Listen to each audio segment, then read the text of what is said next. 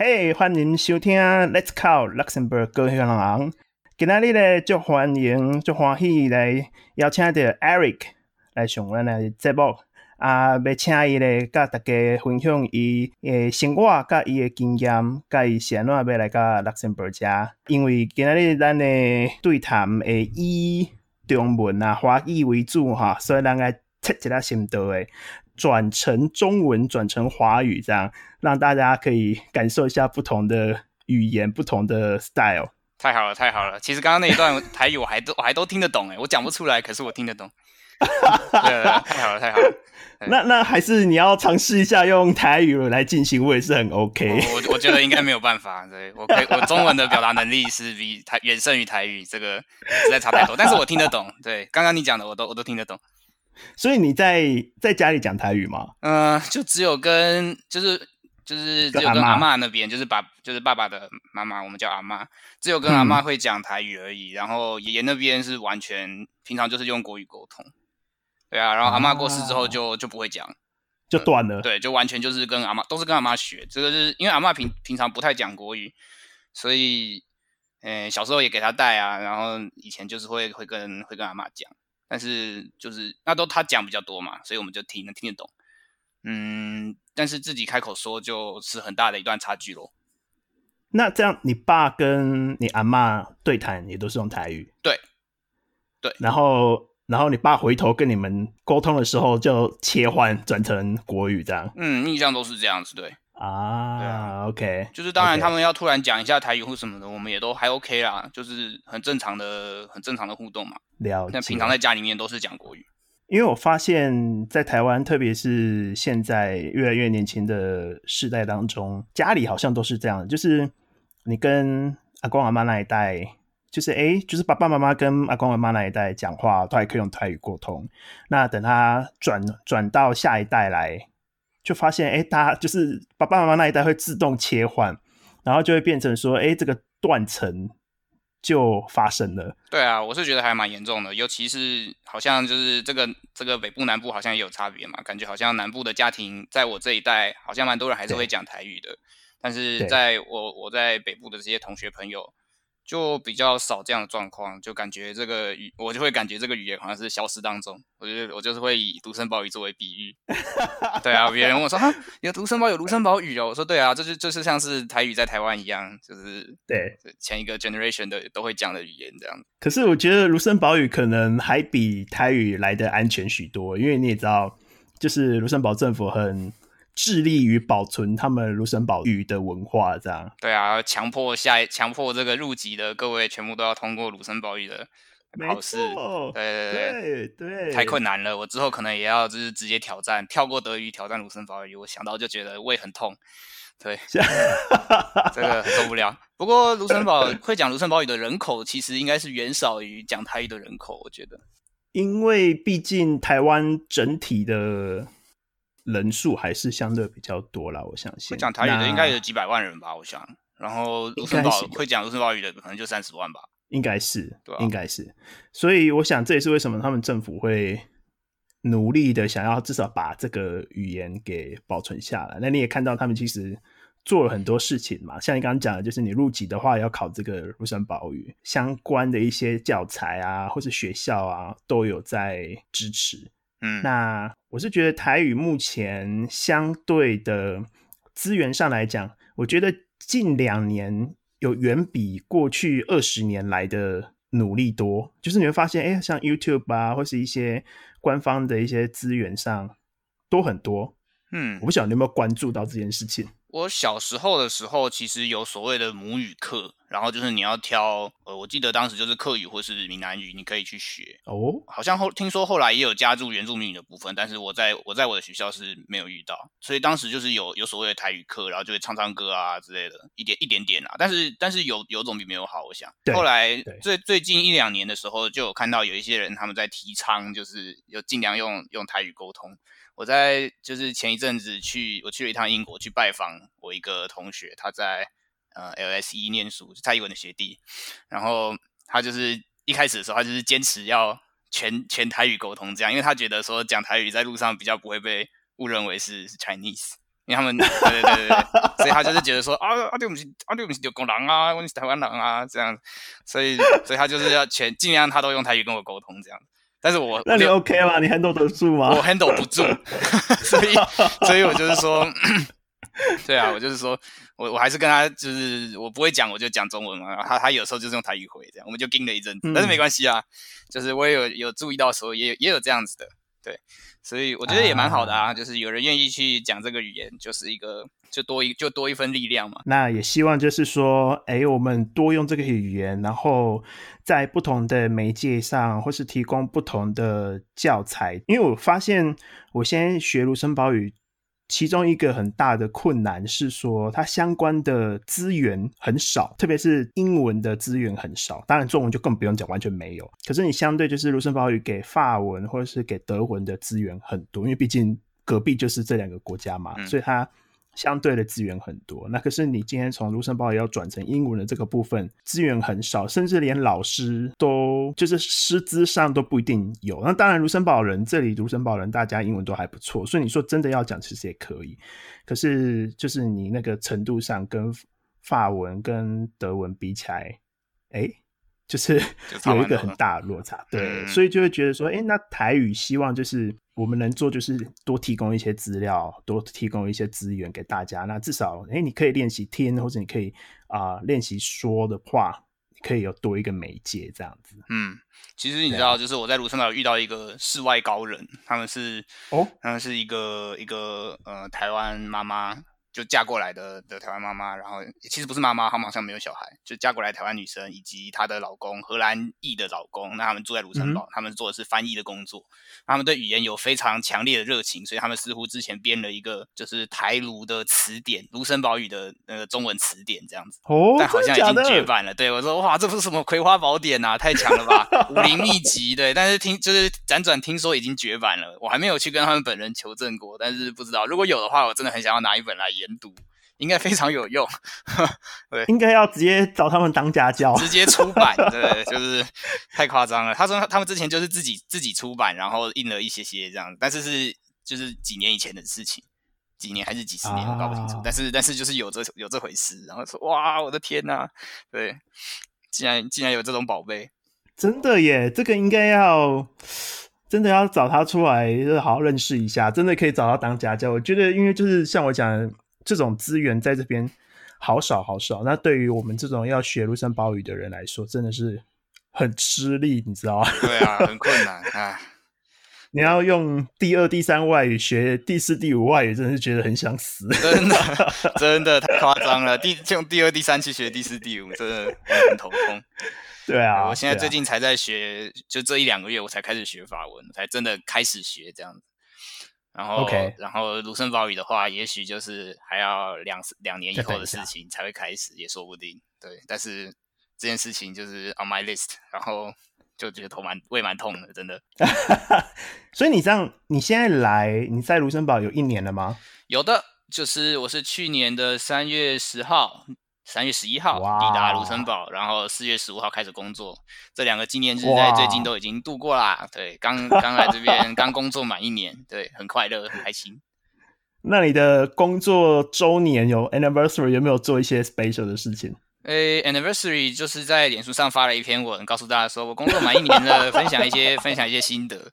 就这样而已。对，其实我我之前是完全没有意识到说我工作要满一年的，是一个嗯一个朋友他就是赖我，然后说，哎，去年在去，因为他们去年人这个时候来找我玩，就复活节假期来找我玩，然后找我玩的时候就刚好遇到我收到 offer，就他们就见证了这个时刻。这样他说，哎，你工作要满一年了，哎，真的耶。所以我也没特别干嘛，然后加上又在家工作嘛，对，所以我就那个就发了一篇文，然后在 LinkedIn 上面，它好像会自动的帮你 PO 一篇文说。就是 工作周年，Congratulations！对对对，因为因为他知道你什么时候开始工作，所以他就自自动会有一篇 po 文，然后一堆人跑来跑来按赞，就这样而已，就这两件事。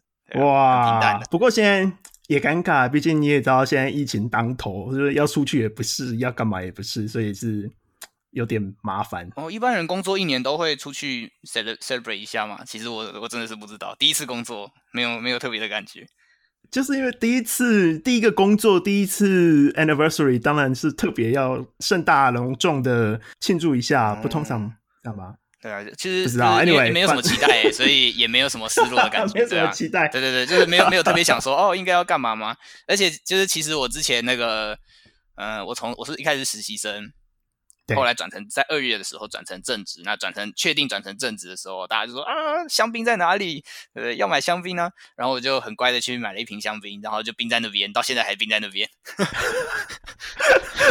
他是谁叫你去买香槟的？这是其中一个同事嘛。那那个我我因为因为我怎么说，这个故事就要讲到我我什么时候确定成为转正呢？就是在我确定拿到这个卢森堡的工作居留证的那一天，我才确定可以留下来，身份上我才确定可以留下来。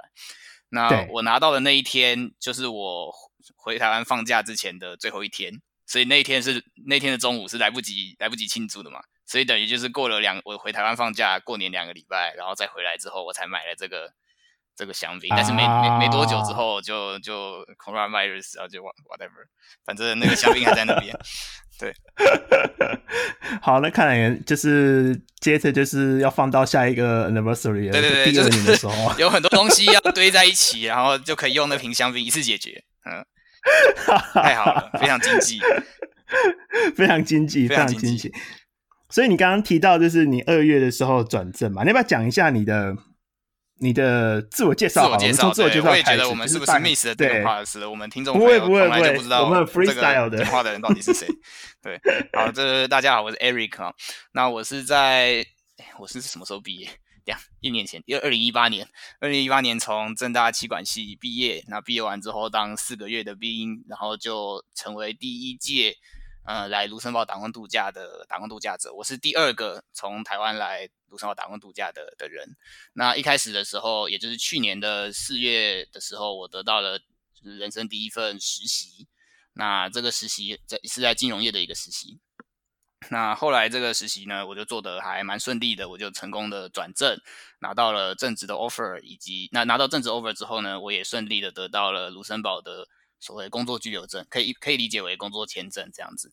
所以我就对转为一个正职，然后呢，在卢森堡会待比预期还要久的时间。那到目前还在还顺利的在卢森堡奋斗中，对，也认认识了认识了大家，对，嗯哼这就是一我的一个短短的介绍。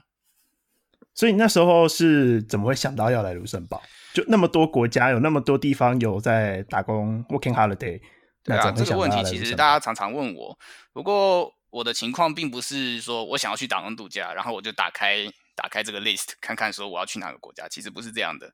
这个就是当初那个时候，呃，哎，当完兵嘛，然后准备准备要开始找工作，我先放自己两个礼拜的假，结果这两个礼拜就什么都不做。嗯，某一天的时候，我爸就我记得那是在 Costco 的一个电扶梯上面，然后他就说：“哎，卢森堡今年开放要要第一年开放打工度假。”哎，我说：“哦，是哦。”然后哎，等下，你爸怎么会知道？就你看新闻啊，好像就是看新闻说，还是看网络，我不知道。他就是看到了有这样的一个资讯，哦，说，哎，卢森堡第一年哇开放打工度假，哎他就只是这样讲而已。我说，哦，是哦，然后我就去查一下这样子，因为就是我本来就是想要进金融业嘛，我本来以为我一直以为我会在台北的的银行或者是证券找个工作开始，那。因为在台湾，如果要做金融业的话，其实如果你是最顶尖的人才，你通常会去香港工作，那边有一些投资银行什么的，对，你会你会有一个完全不一样的人生。那那我我本来钱比较多，钱比较多，然后可能会非常的爆肝，但是呢，未来不可限量，人挤人，人踩人，就随便。就是香港是一个香港的金融业是一个大家都知道，就是钱很多，但是时间很少，你的时间非常少的的一个地方。对我其实不是很向往那样子的工作模式啊，所以我也没有特别的积极去争取说、啊我要去香港工作，没有。嗯，只是我知道说大家会往香港去。那听到知道卢森堡这个地，听到说卢森堡开放打工度假的时候，我就是想说，卢森堡也是一个，它也是一个金融中心嘛。我当时其实不知道它是什么样性质的金融中心，但我知道它是一个很多基金都注册在这边。因为如果你去，因为我之前就有在关心一些基金相关的东西，我知道它的注册地很多很多都是在卢森堡。对，那我把它当做一个金融中心，所以我就去看一下这个，去研究了一下这个打工度假。那他当时就是说，诶，它是一种大概一种类型的工作签证嘛，就是它是可以合法的工作的，对。所以我当时就是想说，哦，那我可以拿这个签证，我来这边找个实习，就是有所谓的一个海外的实习经验也不错嘛，所以当时就是这并不是一个从很多国家里面选一个，这就是一个 yes no question，要不要去卢森堡打工度假？好啊，可以试试看。所以就就去研究研究研究，就变得真的来了。对啊，哇！所以你那时候没有同时就是呃，因为其实大家也知道，打工度假最有名可能就是澳洲啊、纽西兰啊、美国、英国哦，法法国有吗？法国好像有，法国好像有，好像好像有，不是很确定。对对，那那你那时候在查卢森堡的时候，有考虑其他国家吗？还是那时候就是一心一意就是卢森堡？几乎就是一心一意的要要来卢森堡，对，因为。因为卢森堡才有我刚刚说的这个金融中心的这个部分嘛，因为我想要进金融业嘛。那如果是去澳洲、纽西兰的话，就网络上的资料也比较多，你可以看到他们做的比较多是比较劳力密集的工作。对，那呃，我我的目的并不是想要去体验在国外生活一段时间，因为其实我在大学四年级下学期的时候。有去荷兰交换学生半年，所以这个部分我已经玩，我已经玩过了。对，那这个是时候要脚踏实地努力工作了。对，所以必须必须要跟我的职涯有一点结合才可以。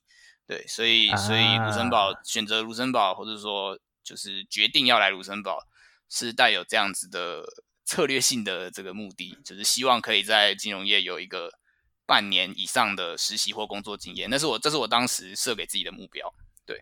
嗯哼，嗯，所以我记得，呃，我们一开始的时候，呃，我有我们有聊到，就是你那时候在找工作的时候，其实大家都知道，你今天一个外国人来一个欧洲的国家找工作，其实很不容易嘛。那特别是我们不是当地人，那鲁鲁森堡这边的主流语言是法语跟德语嘛，特别是法语。是，那所以作为一个像你刚刚讲，你才刚开始学法语，所以 特别是是作为一个讲主要讲英语的一个外国人来说，你觉得你能够成功找到工作的一些关键因素是什么？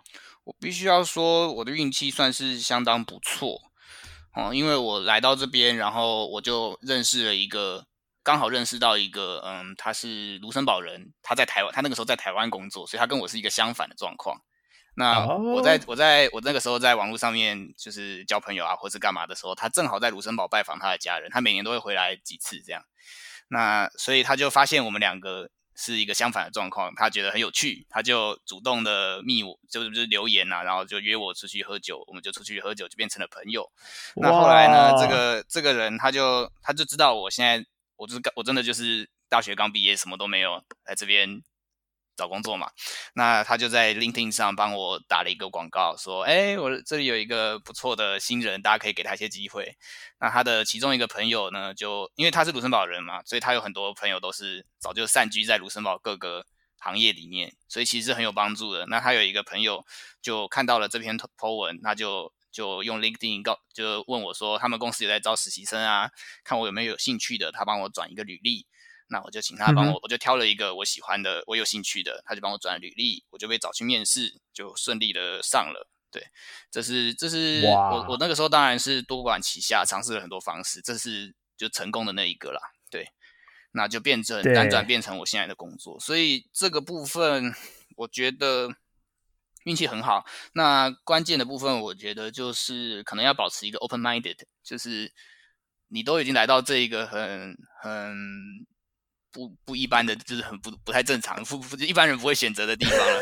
所以所以呢，你遇到什么事情，你都要就要努力的去把握每一个机会。我是这样想的，对，就是使尽一切啊，是能够试的手段啊方法，就是都去 try 一下，然后去看看，哎，也许其中一个会成功，就会成功。对啊，就是今天有一个陌生人问你要不要出去喝酒。那在这种情况下，可能就是你就是要努力的去去尝试各种可能的机会。所以你说你刚刚说的那个卢森堡人，你跟他之前是完不完全不认识吗？就是所以你们是一开始怎么搭上线的？嗯，这个呢，就是我当时在我当时接到了一个家教教中文的哈，啊，对然后就从彩君姐那边接到了，接到了一个教中文的家教，但是我不知道说卢森堡的的家教的行情是多少，所以我就到了一个当地 expect 的社团里面问说，你们这边教一个外国语言都收多少钱呢、那他看到这篇 po 文，他就他大概就发现我是来卢森堡的台湾人，他觉得很有趣，嗯。他就说：“哎、嗯。我是在台湾工作的卢森堡人，要不要出来喝酒啊，OK OK，？” 那这当然就是 by chance 啦，对。对，所以，对所以我就我我后来给，就是因为我不知道你，就是你也知道，我之前我有在宣传，算宣传嘛，我有在协助推广卢森堡打工度假这个东西，所以是我之前有去呃应那个教育部的邀请去去那个连线回台湾做一个分享。那我是对我有就是就跟大跟大家介绍说，我觉得最好的方式还是这种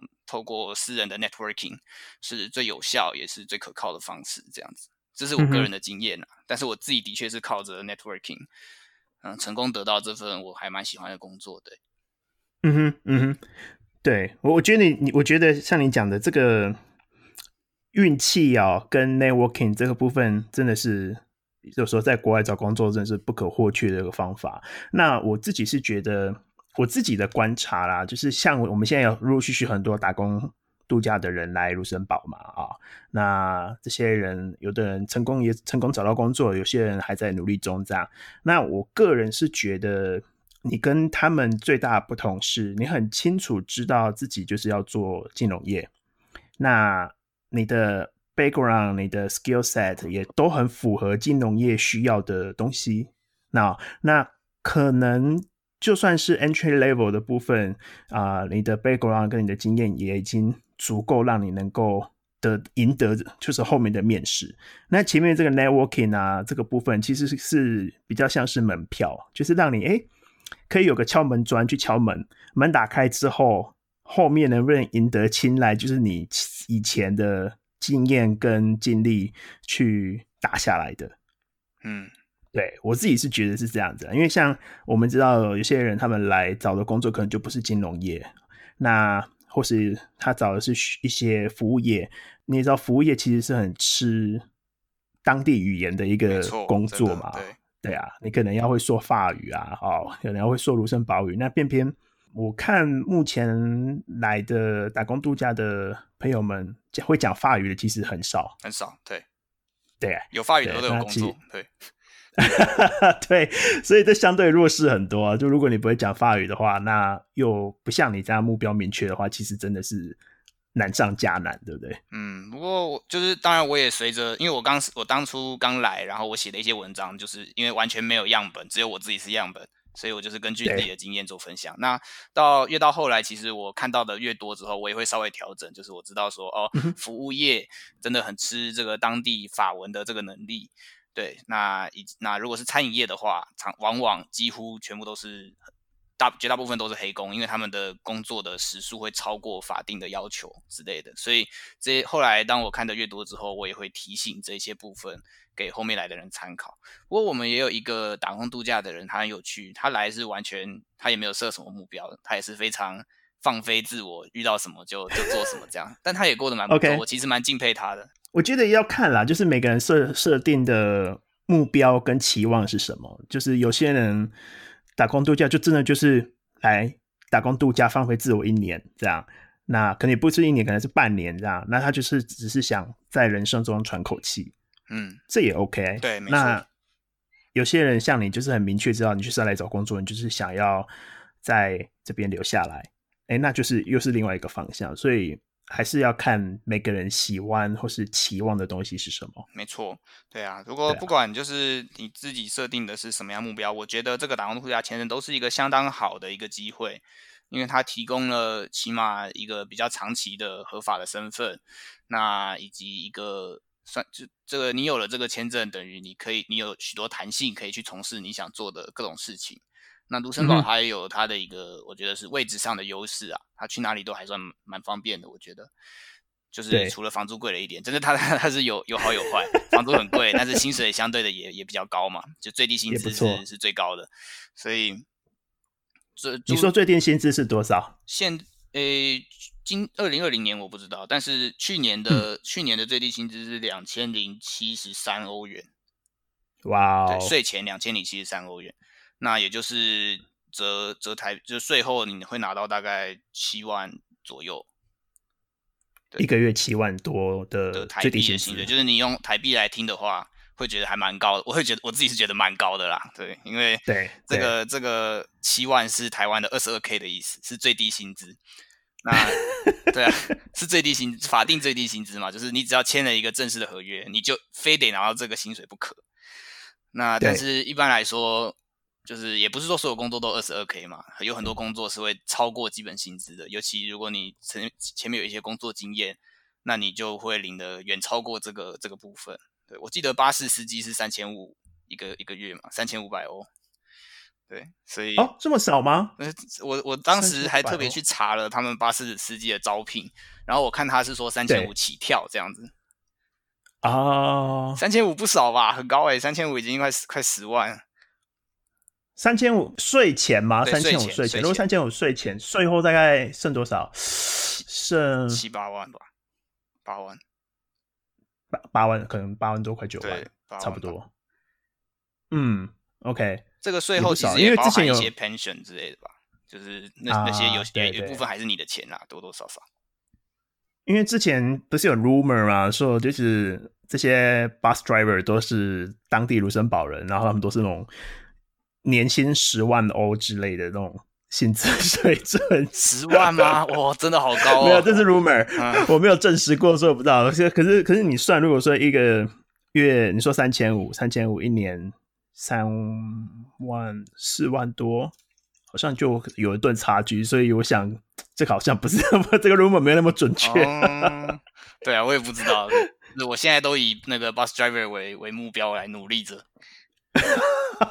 OK，不 错不错。那你觉得你目前为止就是在卢森堡找到工作这件事情，是你觉得最最开心的一件事吗？在人生中，还是说，哎，你之前还有其他让你更更开心的事情？我觉得在现在这个阶段，有这样子的工作环境，还有这样目前现在这样的人生规划，是一件是是相当快乐的事情，没有错。可以作为可以作为这个阶段代表性的事件。因为我对。对于我现在这个工作是还，我觉得我做的还蛮开心的嘛。首先，工作内容是我有兴趣的，那再来就是主管和同事也都蛮蛮值得依赖，蛮不是依赖，蛮值得依赖的这样子，就是蛮可靠的。那他们也也会给我适当的空间让我去去做尝试，那或者是会适时的，就是看看我有没有我有我我有没有做不来啊，或者是什么情况会关心我一下这样子，所以是是一个蛮良性的一个一个循环，我觉得。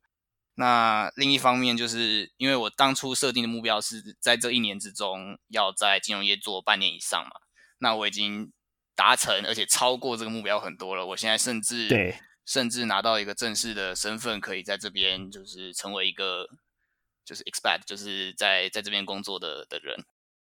那这个都是超出原本的预期，所以蛮就是这部这个部分能做到这个程度，还蛮开心的啊！我是全部台湾人里面第一个用打工度假签证转成一般工作居留，正职这样就转成一般工作居留。这个文件上没有，以前是没有人知道到底能不能这么做，因为法律上也没有写，就是这是一个全新的东西，就是你不管问我们大使馆，或是你去问卢森堡的的那个 official，他们都不会没有办法，没有人能够真的回答说，哎，没有潜力，他们不知道到底可不可以。那我就是去试，那成功的转换过去之后，从此以后大家就知道这条路走得通，对啊，嗯，所以这是一个，这是一个是蛮有成就感的事情。所以就是再加上我自己在这边生活是是觉得还不错啦，所以那个综合以上，我是觉得这是这段期间蛮蛮开心的一件事情，没有错。对，你刚刚有提到说你的人生规划，我我想我想你刚刚也其实也提到好几次人生规划这件事情。那其实很多人对于人生规划这件事情是不怎么相信，有些人就觉得船到桥头自然直，然后缘分到了就会发生，这样感觉你的话好像是对于人生规划是相对的比较相信有人生规划这件事情。所以你你这边是怎么看看你的人生规划这件事。那你是怎么做这个人生规划的？嗯，就是这个可能要从我，我其实没有一个很完整的规划，说我几岁要做到什么，几岁要达成什么这样子的规划，其实是没有的。我也从来没有把它具体化过。那但是我在每一个阶段的时候，我大概会知道说，我短期内想要想要做一些什么事情，然后我希望可能五年以后的自己，哎，是是什么样子。这样就是，或者是说，就是我通常都是一个反面反面的思考方式，就是说我希望五年以后的自己会感谢我现在做的事情。嗯，对，就是我我我希望说五年以后的自己看到看到他回想起我现在在做的事情的时候，他不会骂我说你那个时候到底在干嘛，害我现在变成这样，对吗？他我希望我希望五年以后自己会感谢我说太好了，就是因为你那个时候做了这个，在做了那个，所以我现在过得很爽。那那这个这个想法，这个可能就。要一直到我高中的时候讲那么以前可以吗？就是在我我高中高一升高二的时候要选组嘛，选组是一个是一个人生的分分裂，就是转裂点，对吗？就是你你选了一个组，你之后呢，你之后的人生走向就会跟别人有点不一样。那我在那之前是完全不知道我要干嘛，就是我也不觉得我有什么特殊的专长，我也不觉得我跟其他有什么不一样的地方。那也就没有方向。那我我我爸我妈那个时候就是觉得说，那你要是没有方向，你就选三类啊。选三类，你之后要是有方向了，你就是去哪里都可以嘛。我是我现在是可以理解他的说法，对。但是就就小孩才做选择，大人都全部都要这样。有一要一有一要二有二。对对对，我就是我全都要。嗯，那啊我妈就是这样。但是我当时是觉得说，嗯。三类要当医生，可是我不想要当医生，就是我我不知道我要什么，可是我我知道我不想当医生这样子，医生没有什么兴趣，对啊，然后那个时候就就吵架，哎，天天吵架，我记得吵架啊，就是就是就不知道，就会就会跟妈妈常常常常争执这个事情就对了，嗯哼，那是在那个时候我才就是好好的去在在这个过程中好好的去思考，说我到底跟其他人有什么不一样的地方，什么东西适合我。对，那到后来呢，我就是结合了一些一些一些小孩子的时候的的经验啊，就是呃，从一个就是从小到大，不知道为什么我就是常常就去当班长嘛，这个真的很夸张。就我在每一个老师手下都当过班长，那 然后而且被选的也有，被指定的也有，就是各式各样。那另外一个就是我我的经验就是说我我小时候喜欢玩一。我现在还是很喜欢玩一个叫游戏王的游戏王卡的一个交换的纸牌游戏。那它是它是一个它是一个可以买卖的纸牌这样子。那我透过我在这个我从这个纸牌上面学到很多，就除了玩以外，我还我还赚了一小笔钱，就是透过这个买卖部分。所以我就觉得我然后这这个事情让我很有成就感，也让我觉得很有趣。所以我就觉得说，也许我可以，也许我可以从商。也不一定，然后是商和管理，所以我就觉得我在我在那个高二的高一高二的时候，我就觉得说，那我之后可能可以读气管系，所以我就选了一类组。然后到了考试考学测之后，就上了正大气管，这样就是这个这个这个部分，但是按按照当时的规划去走的，就是我要读气管系，所以我选了一类组。后来也真的就是上气管系这样子。呃，在气管系之中呢，就会遇到一个大家都会问我们的问题，就是说。啊，你气管系，那你到底会什么？你出来就要当老板吗？你家里有公司可以接吗？但是很可惜，就是并没有。所以，对，那那那的确，这个这个质疑是有其道理的。就是我们我们各种各各种各样的东西都会学一点，可是我们都不会是那些就是专业科系的对手这样子。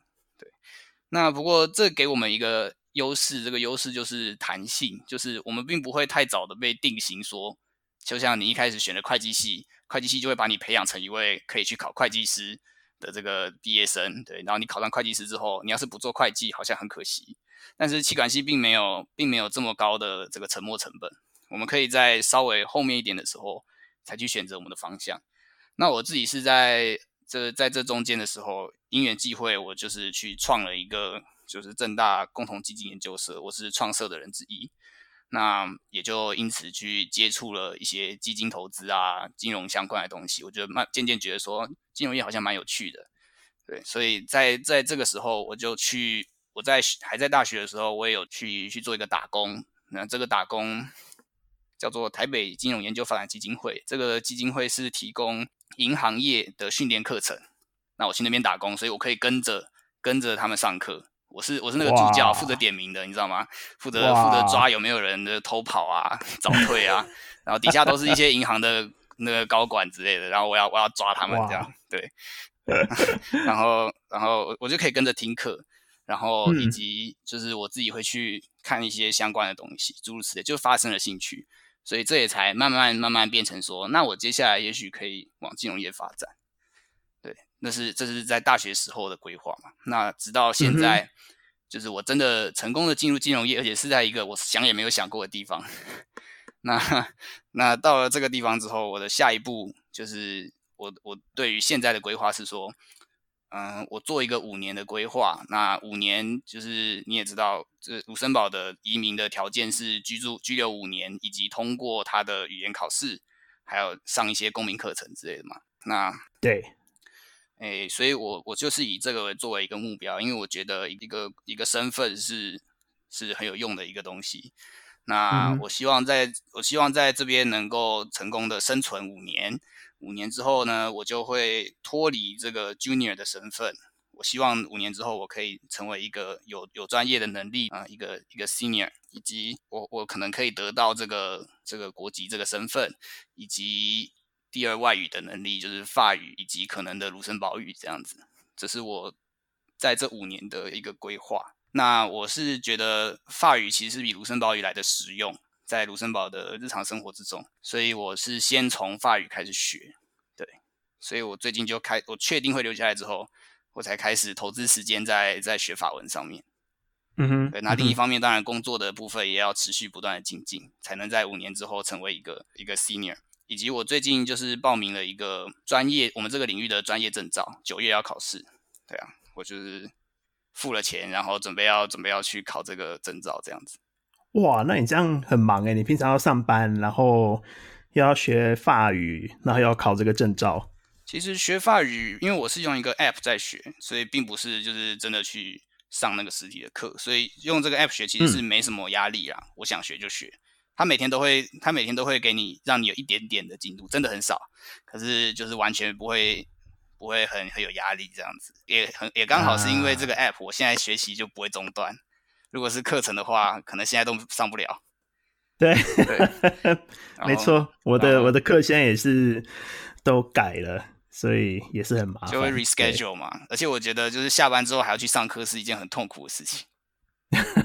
对，是是一件我会很排斥的事情。但是如果是可以躺在床上，然后用那个 app，就是学一点学一点，嗯哼，嗯，累积下来还是还是会有一点点进步啦，没有很多，但是反正也没有关系。这样，我喜欢这种就是无痛的学习方式，对啊。然后那那个至于那个证照的话，他就是会寄一本课本过来，然后我就是要把它啃完，好像要付出，他们建议要付出两百个小时的学习吧，但这样还好啦，九月才要考。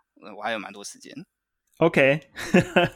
所以你觉得你的人生中，或是说你目前，因为我想你刚刚讲这些啊，你就是时时刻刻可能都会想一下说，哦，那这一年或这五年的目标是什么？那你觉得你人生中最重要的这个目标是什么？或是你觉得人生中最重要的事是什么事情？我觉得是和别人的关系。嗯哼。就是因为我觉得让我真的很在意，或者是让我开心，或者让我难过的，都是跟别人的关系。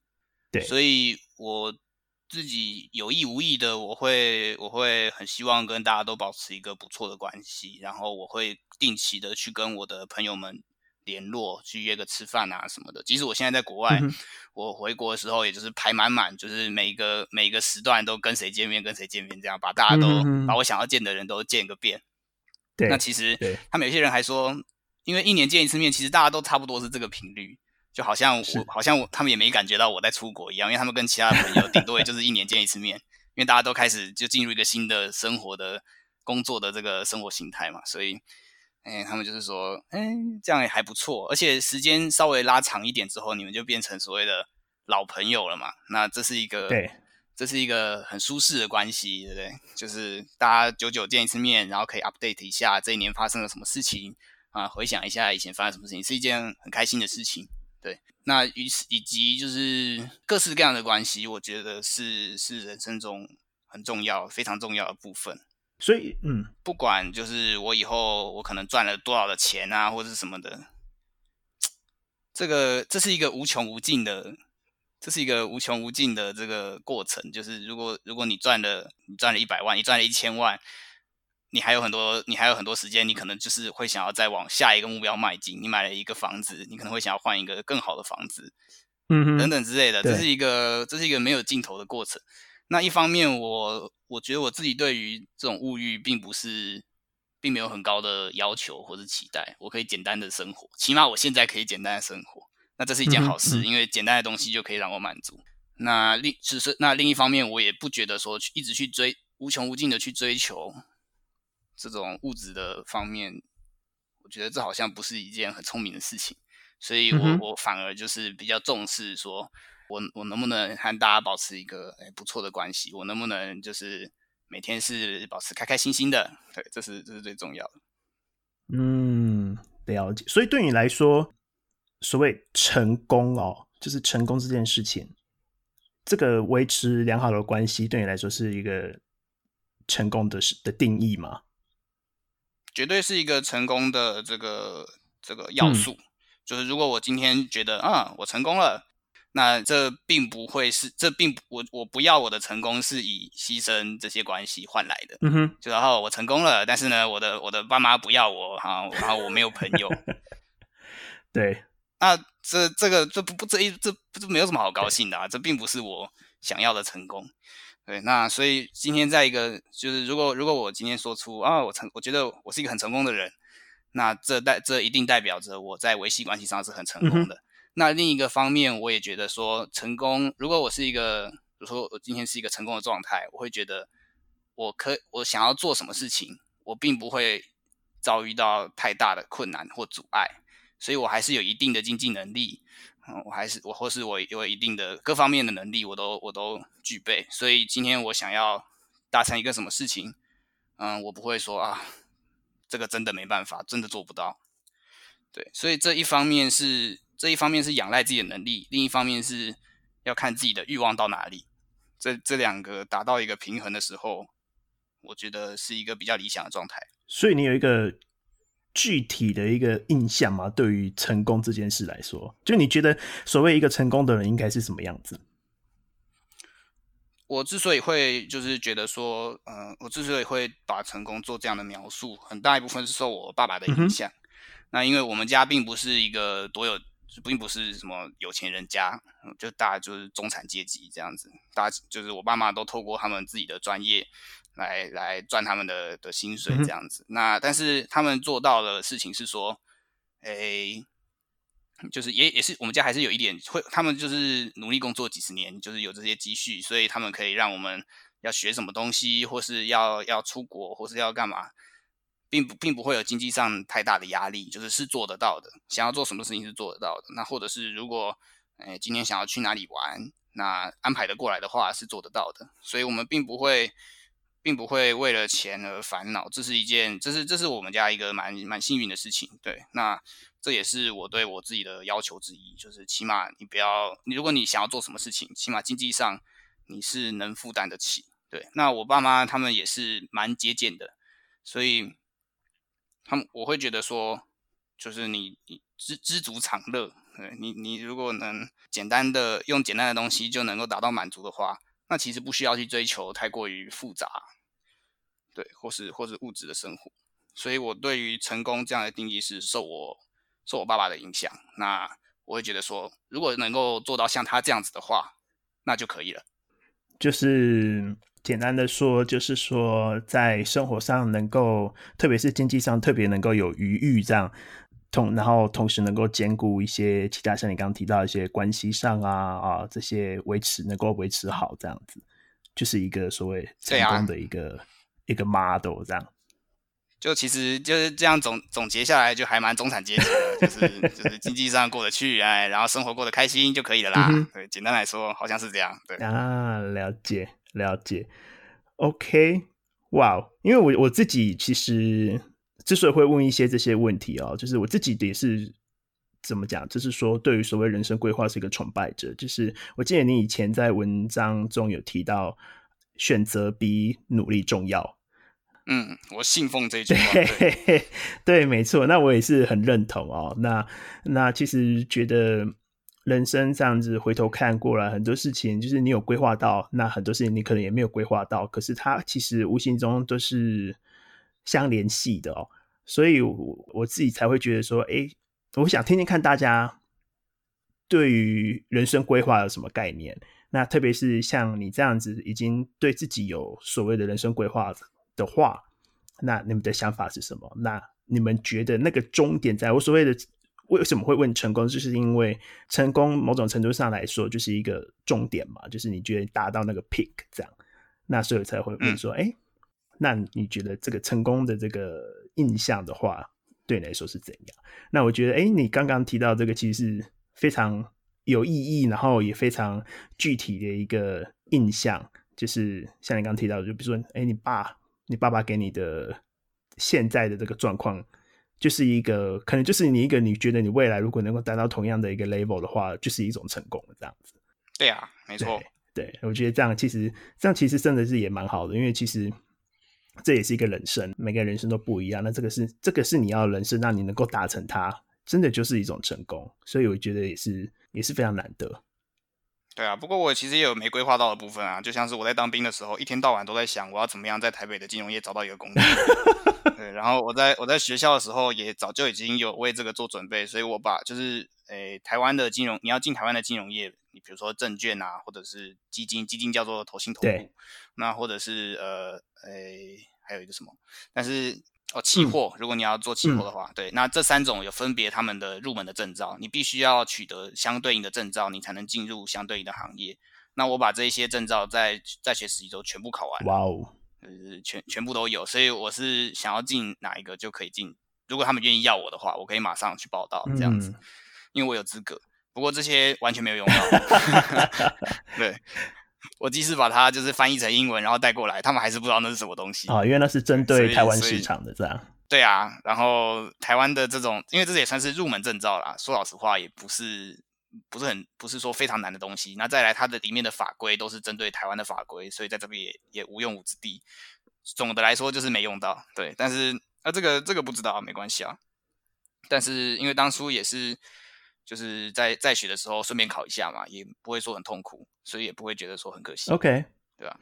我觉得有时候这人生很难讲，你知道因为你现在觉得可能没用到，那可是因为它带给你的可能像你讲，实物上可能真的是用不到，可是概念上可能会有很大的帮助。就至少哎，你知道对所谓期货啊，好，你有个大致上的概念，那可能到卢森堡之后，这边 local 的一些法规。可能有一样，可能有不一样，可至少概念上你是可以衔接得上的，就总比是嗯，就是知识的部分绝对都是有带走的，没有错。对，就是读到最后都还是为了自己。对啊。另一方面，搞不好就是这边这边哪一天哪一天就是被被 fire 了，然后回回台湾工作，啊，又用到了也不一定，所以这个很难讲，目前没有用到而已。OK，对，讲的非常好。好的，感谢你，感谢你今天跟跟我聊了这么多哦，那我觉得呃非常有意思。那我也很开心知道说，哎，你的规划也希望就是你未来能够在这个公司或是在你的目标上能够持续的达成目标。我觉得这是最人生中最快乐的事之一，所以继续加油，继续努力。当然，我们还是会持续的 keep in touch，right？就是我们。都在没错，当然听说你最近也转了你的 team，也 恭喜你啊！我那个一直人生在迷惘中，都已经这么这么老这么大了，还是持续迷惘中，所以我觉得像你现在这样有明确目标是一件非常好的事情。我我觉得来到卢森堡的人都还都还蛮酷的，就是对每个人都会问说，为什么你会选择这个地方来？就是大家都有一些独特的故事。所以我觉得卢森堡是一个很有意思的地方，因为我就是我就是不太喜欢走就是一般人走的道路，嗯，然后我觉得这边就是聚集了一堆跟我类似的人，所以我觉得很好玩。OK，好的，感谢你。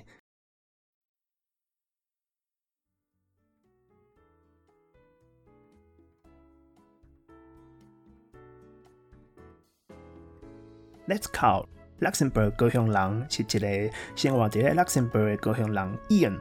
用台语分享伊的生活甲体验。